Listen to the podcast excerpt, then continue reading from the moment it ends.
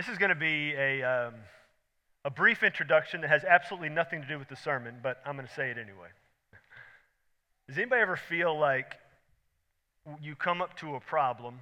This is for somebody, I don't know who it is. You ever feel like you come up against a problem and you try to think your way out of it? Like you immediately, your brain starts processing and you start thinking, okay, well, I can do this, or I, am coming up against this, this vast ocean and I got to figure out how to get over it. I can build a bridge and I can, I can gather the timber and I can do this and think about how to accomplish to get over it, uh, or maybe think about how to get under it. I got to get over it. I got to get under. I got to get. I got to do something. I got to get around it. I, have got to uh, do something. And um, oftentimes it's like when Moses brought the Israelites to the Red Sea. You can't go over it. You can't go under it because you got to go through it.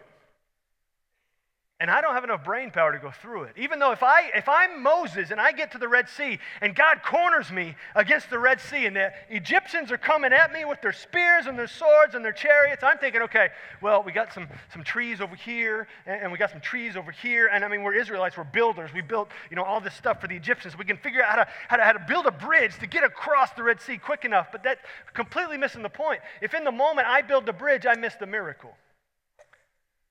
If I get to Jericho and I think about how to build something to get over the wall to defeat the enemy, I miss the miracle. God's going to bring the wall down. God's going to part the Red Sea. I can try to think my way through the problem, but thinking my way through the problem isn't going to fix the problem. It's inevitably going to create a bigger problem. If in the moment what needs to happen is I need to trust God, not me. I need to let go of the situation and let God take care of it. Even if I've thought out the most reasonable conclusion possible, I got to let go of it. Even if I'm in the midst of a discussion with somebody and man, I have thought how to tear them down and win this argument, more often than not, I just need to shut my mouth and let God handle the situation. Because even if I feel like I'm justified in what I'm going to say, Exodus 14 14, what is it, Sally? The Lord will fight for you. You have only to be silent. I've got to be quiet and let God handle it. Even if, like the Israelites, back up against the Red Sea, it comes at the last moment, it's going to come just in time. Even like the Israelites marching around Jericho, it may feel like we're just walking in circles, but God's accomplishing something in me that will end up with the result of a defeat of the enemy. I've got to let go and let God handle it. Just like that song we just sang said, He is my champion, not me. Not me. He is my champion, not me. It's not about me. It's like some sports teams, you know, they have the name of the uh, team they're on in the front of their jerseys, and there's some teams that don't have the name of the individual players on the back. It's that idea. I'm wearing God's name on the front of mine. But have I taken the initiative and put my own name on the back so everybody can see it was me who accomplished the fact? Or am I out there touting Jesus is going to do this? I don't know how that bill's going to get paid, but Jesus is going to take care of it. I don't know how this situation with that person is going to be resolved, but I do know Jesus is going to take care of it. I do know he's got it because I trust him. He's going to take down Goliath, not me. He's going to part the Red Sea, not me. He's going to take down Jericho, not me, because we can't go over it, we can't go under it. Sometimes God's going to lead us right through it, and only He can do it.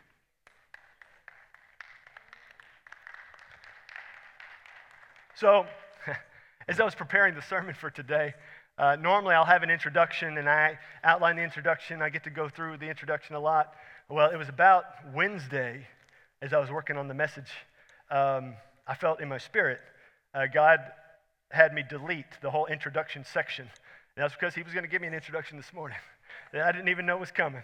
So there you go. It's an introduction that has nothing to do with the rest of what we're talking about. So, open up your scripture to Romans chapter 14. Romans 14. It's on page 949. If you're using a Bible on the rack, you can turn to page 949. It's also in the YouVersion Bible app. Uh, at the bottom of the app, there's a More section. Tap on that, then tap on Events, and you can find all the notes in Scripture. Our church will pop up. It'll have all our notes and uh, uh, um, the Scripture, and it'll have some announcements. It'll have a special devotion plan in there as well you can look at, and some links and things like that. But Romans chapter 14. You see, here in the book of Romans, we've been in Romans now for some months. Um, Paul is winding down these instructions he's giving to the Roman Christians. He's given them a baseline of what their belief system about God should look like. He, he, he, has talked about what, as a Christian, our life should be about walking in faith. And that, that is a running theme that he keeps referring to in the rest of this letter that he's writing to the Roman Christians. And here, right at the end, Romans uh, uh, 14, 15, and 16, he's kind of giving some practical life advice of what it looks like to be a believer, how we're supposed to interact with other human beings on this planet. And he dives into it. If we're walking by faith, the theme of Romans, and in Romans 14, he's going to tell us what that looks like. At the beginning of Romans 14, we saw last week, what that looks like to begin with means not judging somebody else based upon their life decisions. And in the same vein, not allowing them to judge us, not allowing their opinions of us to dictate our decisions. Because we have a constituency of one Jesus. He is the one we're supposed to be working for, He is the one who is ultimately our judge. And if when we take it on ourselves to judge somebody else, or even to judge ourselves, we're taking on God's role and doing His job instead of allowing Him to do it. We need to trust him to do what he's supposed to do. And so Paul talks about that. And now, here, at the end of Romans 14, this, this will slap you in the face. So get ready. Get your cheek ready because it's coming. It, God, in, in, in, opening this section of Scripture, it, it, it is revelatory in how we live our lives. Romans chapter 14, starting in verse 13. Look at what he says. Therefore, let us not pass judgment on one another any longer, but rather decide never to put a stumbling block or hindrance in the way of a brother, in the way of somebody else. So he says, stop passing judgment on anybody else. He's, he says, stop doing it. Don't do it any longer. He Says, I know you've been doing it. I know it's hardwired into you as a human being. He says, stop. And then he says, you have to decide to not put a stumbling block or a hindrance in front of somebody else. Now, a stumbling block, you know, it's, it's the idea of somebody putting something in your way and you're going to trip over it. It's, it's like if your kids leave out the Legos and you trip over the Legos walking through the living room. Or you, you step on the Legos in their room or some toy left out in their room in the dark and you, you step on it and you feel the instant pain. I, am convinced hell's going to be lined with Legos on the floor, you know? And so you step on it and you fall into the wall and put a hole in the wall because you're falling over the toys. Not that that ever happened in our house. It did, but it, it's going to happen and somebody puts something there and it causes you to stumble. I think if anybody ever remember the Dick Van Dyke show? Well, if you haven't ever seen it, you need to go watch it. it. Yeah, I think it's streaming somewhere. Its comedy was way ahead of its time. But in the intro song for the first few seasons, Dick Van Dyke walks in and trips over the ottoman. Y'all remember that? And he does this tumble roll and then he pops up like nothing ever happened. And so it's that idea. Somebody puts something in the way and it's in the way and, and you trip over it and you can't help it. And so what Paul's talking about is when we take something in our lives that we are doing, we feel free to do, and, and, and, we display it in a way knowing that it's a struggle for somebody else, and we put it in their way, and it makes them stumble. And then he says a hindrance there, that next word. You know what that word literally means? It's a trap. The idea was it was a trap that they would set out for animals, that the animal wouldn't see the trap, but they'd step in it and it would snag on them, and they'd get stuck. Sometimes we do that in the things we do. We trap other people because we don't have a conviction about some of the things we do, but they do. It's not necessarily that the thing itself is a sin, but we don't have the same convictions as somebody else, whether it be the kind of movies we see, the kind of food we eat, which is the illustration he's going to give, or the kind of things we drink. But when we do it and we display it for somebody else, it may cause them to stumble. It may cause a, be a trap for them and mess them up. Let me give you a visual illustration here. Let's see, Micah, you come help me. Um, Hey, Brandon, you come help me? I didn't ask Brandon, but he's going to come anyway because he's good. Brandon's he's uh, in my small group. He's had great influence on me and my family. Right over here, I got a couple of boxes. Each one of you grab one of those brown boxes right there. The idea is you've got something, and, so, and you, Let's say you're walking through life. There you go. You're walking through life and doing life together with somebody else, or you just observe somebody else, and they put something here, set that down. Mike has got this box. I don't know what's in it. And I don't know about how it works in your house, but when Amazon drops something off on your front porch, you're like, ooh, I got something in the box. Can't wait to see what it is. And you got a box, he's got this thing, and he puts it down, and it's in my way. It's a stumbling block. Because if I'm not looking, I'm going to trip over that box and fall, and will fall off the stage, as some of you anticipate I do every week. Don't pretend like you don't. I see the way you look at me sometimes. I'm about to go, and you're like, oh, he's going to go now. I'm going to videotape this and put it on YouTube, or this will be my America's Funniest Home Videos moment. But, uh, he, you know, you trip over the stumbling block. And you know, I mentioned that story earlier about stepping on the boys' toys in the middle of the night one night. I can't stand stepping on stuff. Like, it drives me crazy. My feet are big, and I don't like stepping on stuff. I don't like going around stuff. You know, I just clear it out of the way so I can just have a clear path. And so I go and I trip over something. It's going to cause me to go. Whether it's a small thing or it's a big thing. Either way, when you stumble over an issue, it's going to cause you to stumble one way or another. One will be a big stumble, one will be a small stumble. Either way, you're going to stumble. And if you're journeying through life and you've got some uh, a downhill slope coming up and you trip over something, you're going to go down. And it's not going to become, it's going to do you great damage.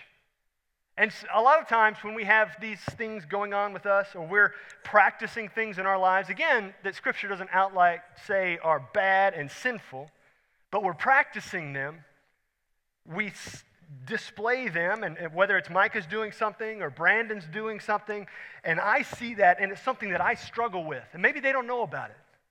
And they've put this stumbling block now in my path, and I see it, and I'm observing it, and I can trip over it. It will, it will do me great damage. And doing me great damage, it may ultimately do my kids great damage, generationally, because it messed me up. And they may not even know it. That's the stumbling block part. But the trap part is when they may very well know it's a, it's a struggle for me, and they do it anyway. Why don't y'all grab a couple of those other ones? Something that looks enticing, something that looks good.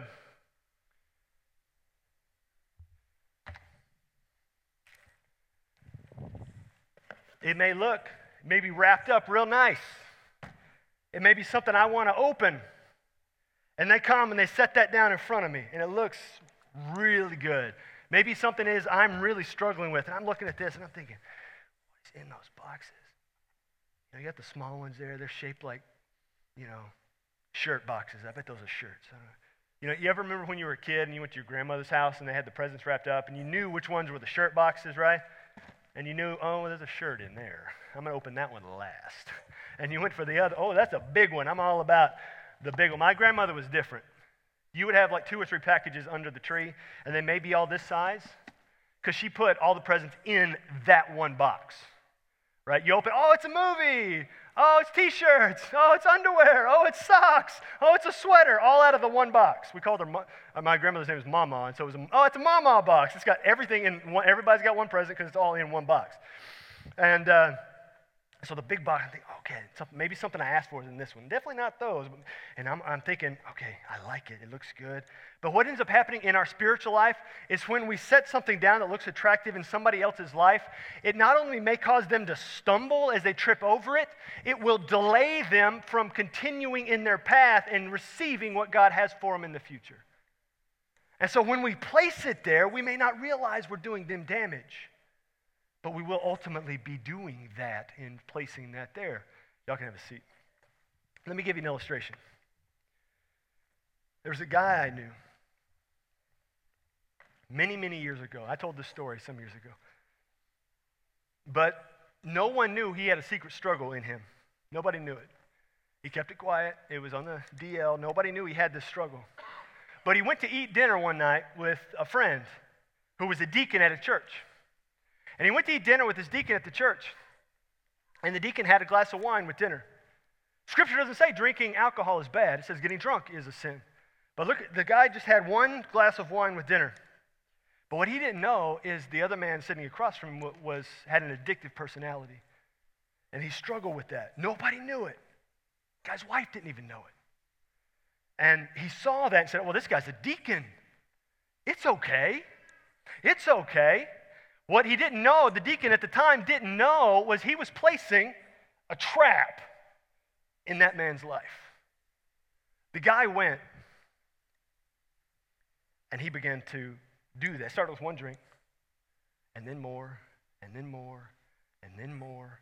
And he was getting drunk every night eventually. It didn't happen overnight. I mean, it was an eventual process. And when he would do that, his habit as a drunk man was to go and gamble. And he gambled everything. Everything. Money they didn't even have. He gambled on credit cards. He gambled all of their savings. He, he, he gambled their house. Lost it all. Everything was gone. Every, his, his wife was a godly woman beyond anticipation. She stuck with him through the mess, through the drinking, through the, through the losing everything, praying for him all the while. And eventually, after about a decade and a half through the pit, he had a revelation, and God met him in the mess he was in and brought him back.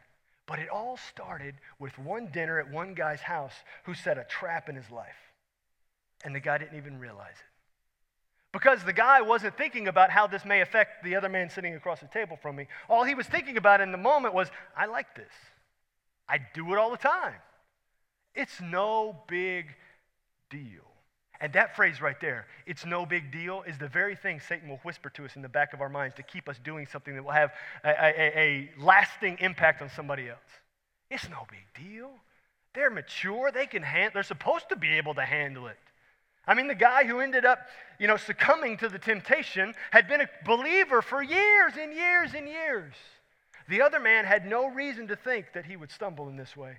But that's just it. He didn't think that the other man would stumble in this way. We don't often think about the struggles somebody else has when we make our own personal decisions. We often just make the decision because we like it. We want to do it. We don't think about somebody else. We don't think about the lasting ramifications of what we are doing will have, not just on that person, but on succeeding generations as a result of the decision we wanted to make in the moment.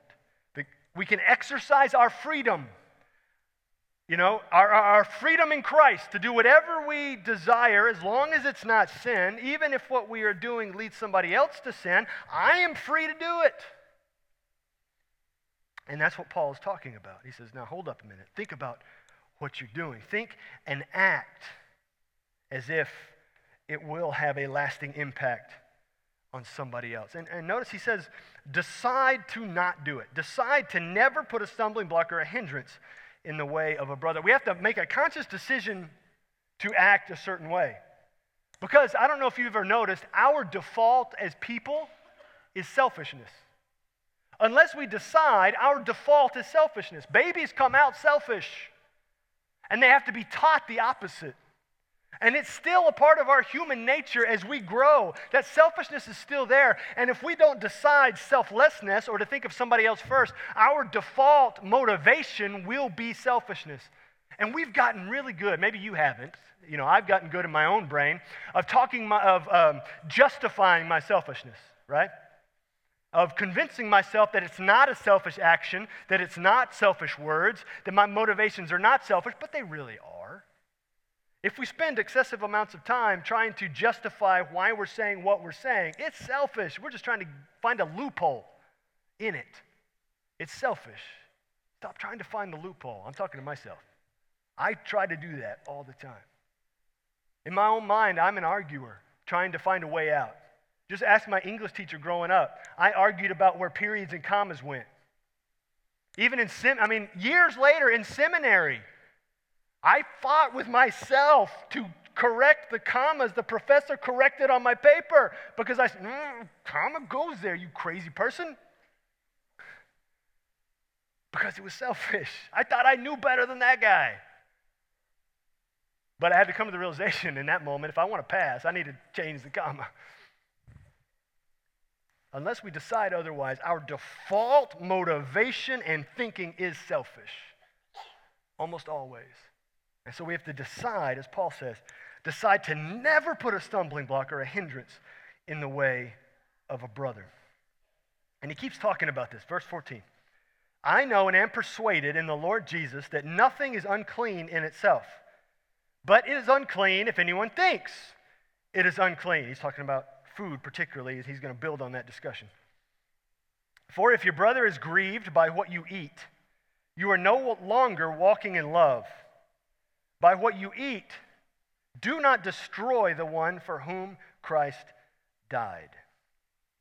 So, short of outright sin, nothing to be partaken of is also sin in and of itself. Most things and actions can be corrupted and perverted at some point and be led into sin, but a lot of times the action, the pure action or the pure decision itself, it doesn't necessarily involve sin, but we take it to the extreme and skew it a lot of times. And so if a fellow Christian struggles with a particular issue, then honestly, we need to stay away from that thing completely. That's what Paul's talking about. He says, if he said, I know and am persuaded that nothing is unclean. Jesus said this to his disciples and to a whole group of people.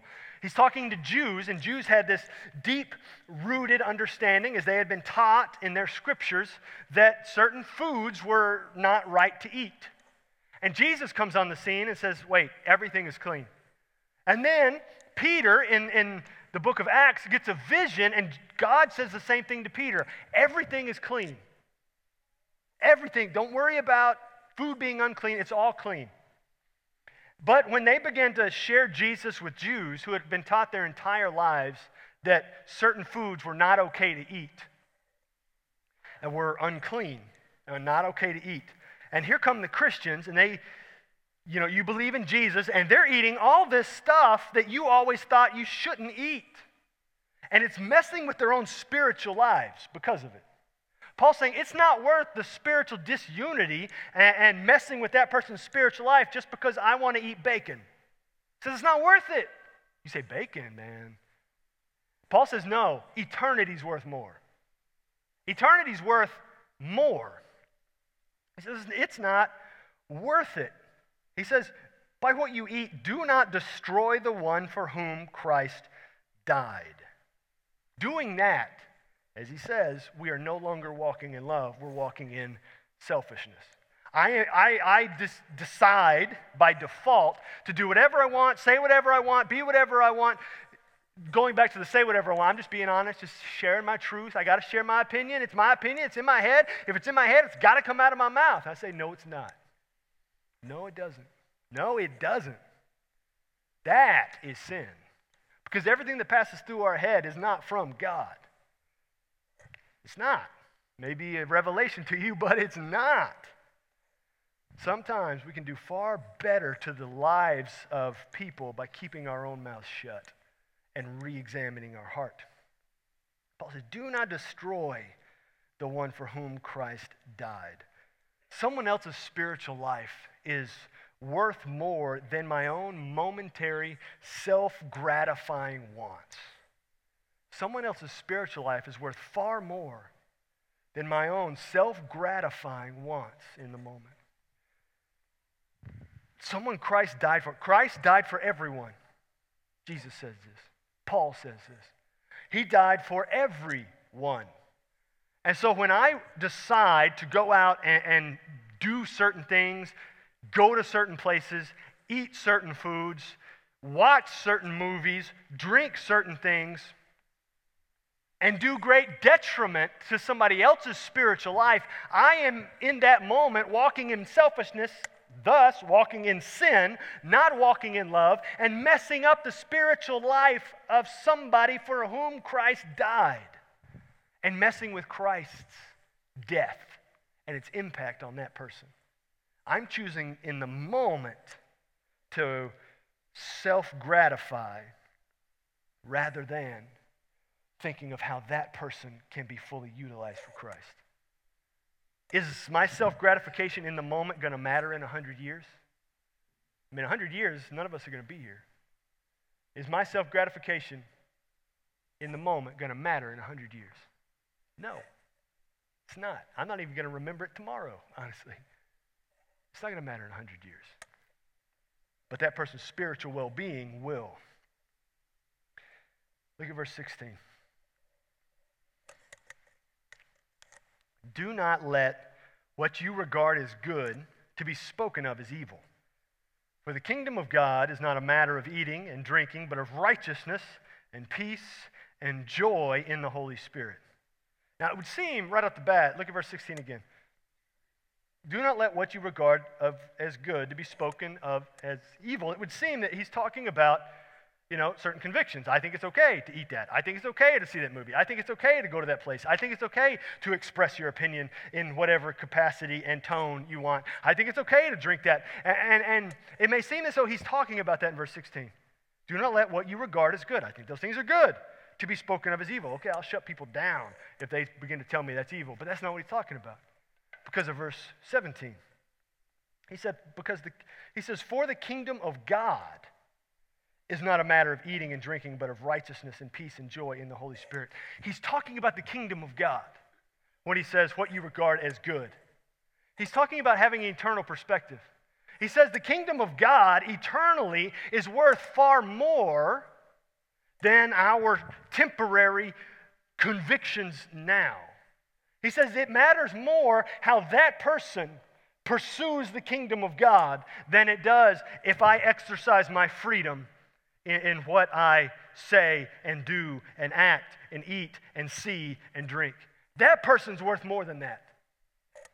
That's what he's saying. That's why he says, don't let what is good be regarded as evil, but it's regarded as evil if I do whatever I want and cause that person great damage. Then I am doing the kingdom great damage. Because as he just said in the previous verse, up there in verse uh, uh, 15, I am destroying the kingdom somebody Christ died for a member of the kingdom because of what I want. Because I, I have a right to do that thing. I have a right to say that thing. It's in the, it's, it's in the Constitution. Well, show me where the Constitution is. See if you can find it. Maybe it's in the appendix. I got a table of weights and measures. Is it maybe, maybe it's past the maps? Is it past? No, that's, that's a blank uh, page uh, there. The thing is, eternity lasts more than any produced human document. It lasts more than my rights or my perceived rights. In reality, in reality, you know what I have a right to do? I have a right to die and go to hell. That's what I have a right to do. I don't have a right to do anything else. That's it. But you know what Jesus said? He said, Well, I'm going to take that right away, and I'm going to give you life and freedom and, and eternity in its place if you believe. So Jesus replaced that debt and gave me heaven. He says, Do not regard what is good to be spoken of as evil. God's kingdom, the kingdom of God, is better than anything else to which I would dedicate my time. I would dedicate my time to making me feel good, to making me happy, to making, you know, putting a load off of my shoulders and putting it onto somebody else and expressing my, my words. But the kingdom of God is worth far more than that. What am I building up by, by doing what I'm doing or saying what I'm saying? Am I building up me, making me feel better? Or am I building up the kingdom? Am I building up my family by saying that to my spouse? Am I building up my kid by allowing my, my, my emotions to get the better of me in the moment at their basketball game? Am I building up the guy sitting next to me in the football stands by what comes out of my mouth and how I react in the moment? Am I building up the kingdom? Or am I just operating by default? Now, verse 20 comes, and this one, man, Paul's bringing the, heavy, the high heat today. I mean, verse 20 really spoke to me in a powerful, powerful way. But we, I skipped over verse 18. Let's get there first. Whoever thus serves Christ is acceptable and approved by men. So then, let us not, or then let us pursue what makes for peace and mutual upbuilding. Now, catch that. Now, he's setting up verse 20. Whoever serves Christ is acceptable to God, approved by men. Then let us pursue what makes for peace and mutual upbuilding, building up of other people. I can serve Jesus by thinking through how my actions will either drive somebody away from Jesus or drive somebody towards Jesus. And that may mean limiting myself. That may mean limiting my actions and my words and, and, and, my decisions. Because limiting myself for the growth of someone else honors Jesus. Limiting what I go and see honors Jesus if it helps build somebody up. Limiting what I eat if it helps build somebody up honors Jesus. Limiting what, what I drink if it helps build somebody up honors Jesus. Or potentially helps build somebody up, it honors Jesus. That is exactly what he's talking about. Let us pursue, that means make a conscious effort to do this, be intentional, what makes for peace and mutual upbuilding. We will think about and strive over how to, how to leave our next generation with some sort of financial stability. We will plan for it for decades, but we won't do it spiritually. And we leave this massive gap there. One will last, the other will not. So I must decide then to limit myself for the growth of somebody else. And that, as Paul writes, will honor Jesus because, verse 20, do not for the sake of food destroy the work of God. Do not, for the sake of food, destroy the work of God. Now look at what he's saying there. For this, remember he's talking about these people in this particular context eating certain things that, that, that cause somebody else to stumble uh, or, or set a trap for them. He says, for the sake of food, don't destroy the work of God. The work of God in the individual person who's observing you, but also in the church as a whole. In, as a church as a whole, don't let my default selfishness that I try to justify in my mind, don't let my default selfishness destroy God's work in His church, in our community. All because I feel completely justified to, to go where I want to go, to see what I want to see, to, to drink what I want to drink, to eat what I want to eat, or to say whatever opinion flows out of my mouth. I feel completely justified in saying it, but in so doing, I may very well be destroying a work of God in somebody else or in a general sense what God is trying to do. I may not realize it because I'm just thinking in the moment and not eternally. This is a hard one to digest for me. I got to be thinking about as many people as possible. How can, how, how can what I say and do possibly destroy somebody else? Now, you may be thinking, well, man, that's impossible. You can't, you know, you can't let the hard way to live. But honestly, we do it every day with our kids. I limit myself every day for my kids. I limit what I eat, make sure they got food first.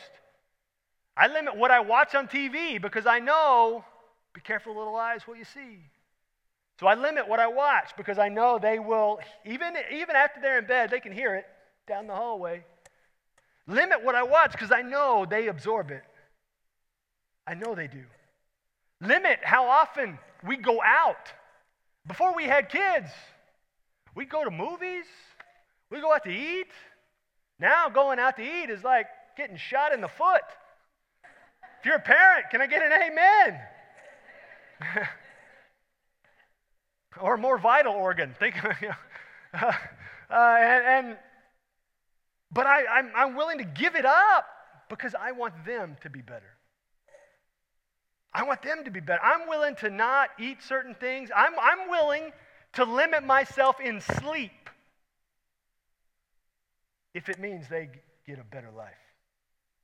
If it means when they get up, we get breakfast going, because I know breakfast has got to get going so they can eat it, so they can get dressed, so they can start school. It's, if, if, I, if it doesn't happen in certain order, then everything's messed up for the day. I'm willing to limit my sleep so that they can be set up for success. And so we do it all the time with our kids. But when it comes to doing it for somebody else, we think, well, they fend for themselves, right?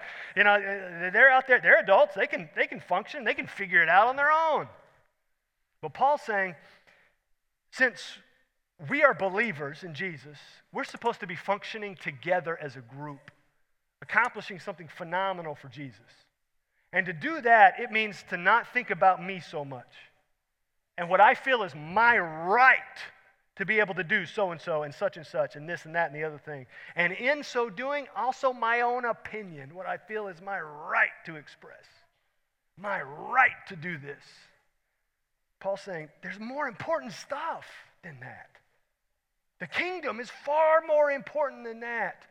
The kingdom is far more important than your politics. The kingdom is far more important than, than how you assume somebody else's tone was when they said that thing to you and you're geared up and ready to respond. He says the kingdom's more important than that. It's more important than that.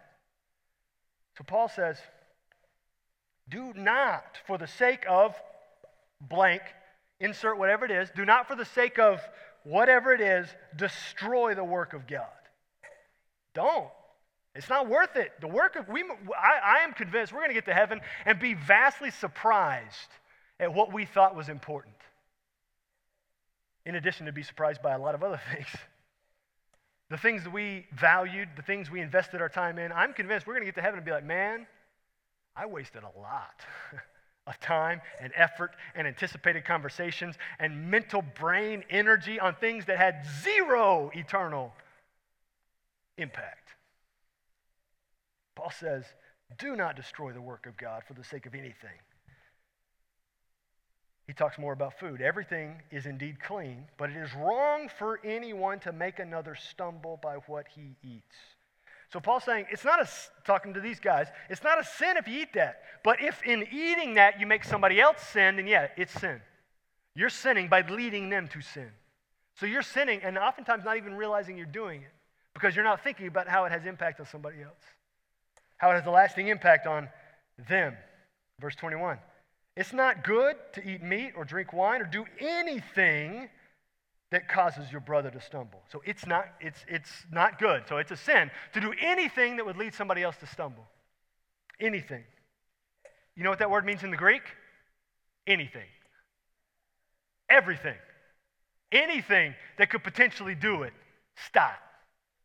Stop. It's not worth it. I tell you, I was thinking through this as I was coming in this morning, replaying the sermon in my mind, drinking my coffee. What if drinking coffee for me, now this will never happen because coffee's in heaven, but what if drinking coffee were to do damage to my children? Would I be willing to give up coffee?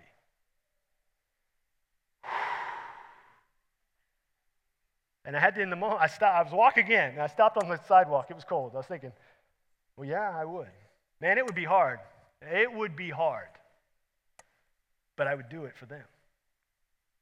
Well, what if giving up coffee for the sake of somebody else's spiritual life, would I be willing to do it then? So, well, I'm preaching on this, so yeah, I would. I got to say yes, right? So, yeah, I, I, I guess, yeah, I'd get that up. And so you have to think about your own life. Is there anything that you like so much but if doing that thing may cause spiritual damage to somebody else, are you willing to give it up? Because if you're not, then you've created an idol out of that thing. And you value that thing, whatever it is, that action, that tone, that opinion, whatever it is, you value that over somebody else's spiritual well being. Or, as, as Paul says there in verse 20, the work of God. Verse 22 The faith that you have, keep between yourself and God. Blessed is the one who has no reason to pass judgment on himself for what he approves. How often do we, without even thinking about it, pass judgment in our action by simply what we approve of as good? By what we approve of as good. And now that, that doesn't necessarily mean that you go out there on Facebook and you write, I approve of X, Y, and Z. I think this is a good way to live. We may inside or even display it to other people. We don't think those life decisions are great. But if we say nothing, like I talked about it Wednesday night with our uh, uh, deacons and leadership team in our Bible study, that uh, if, like when Jesus gave the parable of the guy wounded on the side of the road, and you had the priest come by. He walked by on the other side of the road. You had the Levite come by. He walked by on the other side of the road, but it was a Samaritan who stopped and helped. The priest and the Levi are both guilty because they didn't stop and help.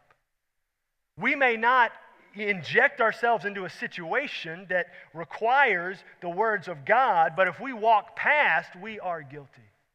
Because we go by default and don't stop and help. Don't let it interrupt our schedule. Don't let it interrupt our day. Don't let it interrupt what we've already processed in our mind. Or maybe it's a conversation that we've already processed we're going to have.